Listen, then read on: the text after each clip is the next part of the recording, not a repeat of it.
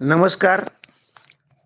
काही वर्षांपूर्वी मध्यंतरीच्या काळामध्ये मराठी नाटकाचा दर्जा खूप घसरला होता.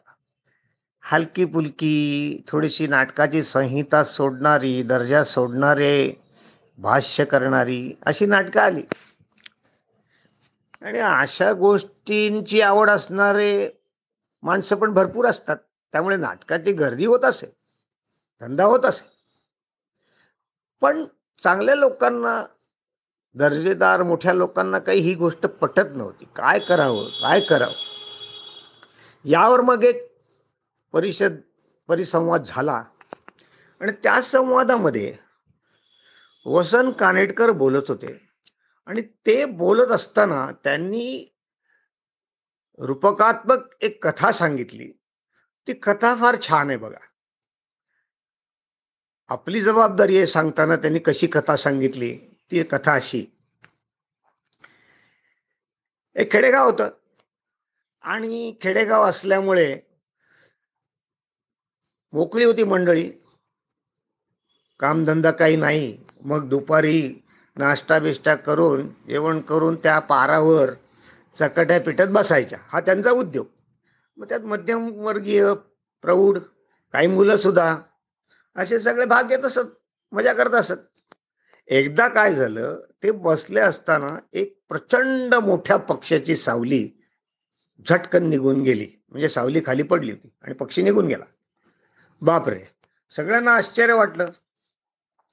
आणि मग चर्चा सुरू झाली. अकलेचे तारे तोडायला सुरुवात.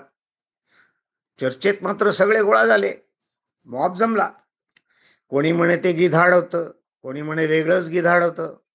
कोणी म्हणे नाही नाही मोठी घार होती. कोणी म्हणे नाही नाही कावळ्यांचाच थवा होता. एकावर एक उडत होते बरेच म्हणून मोठी सावली. असं सगळं चित्रविचित्र चर्चा चाललेली. अंदाज बांधले जात होते. एक प्रौढ तिथे बसला त्याच्या लक्षात आलं की कोपऱ्यामध्ये एका बाजूला एक सुशिक्षित तरुण बसलाय. तो हे ऐकतोय आणि गालातल्या गालात हसतोय.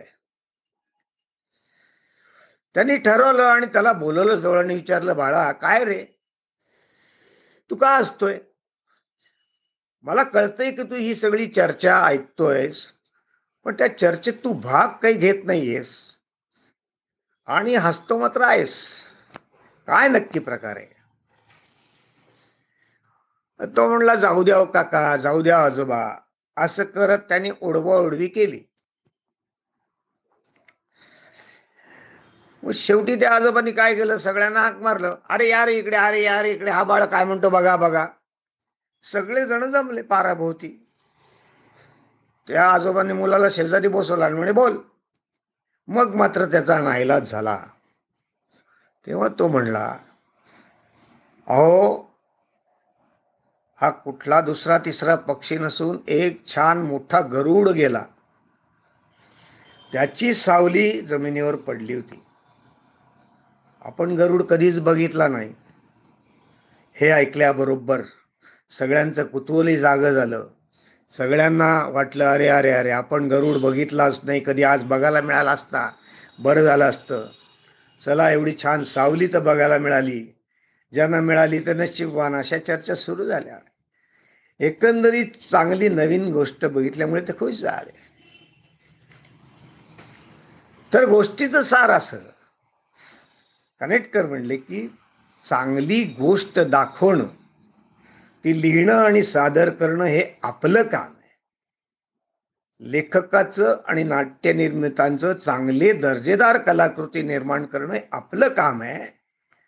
आपण ते करत नाही तर आपण इथून पुढे केलं पाहिजे. अशा प्रकारचं सुंदर समुपदेशन प्राध्यापक कानेटकरांनी केलं आणि सगळ्यांना ते पटलं देखील. खुश झाले सगळे. आहे ना छान समुपदेशन आणि सांगण्याची पद्धत. धन्यवाद.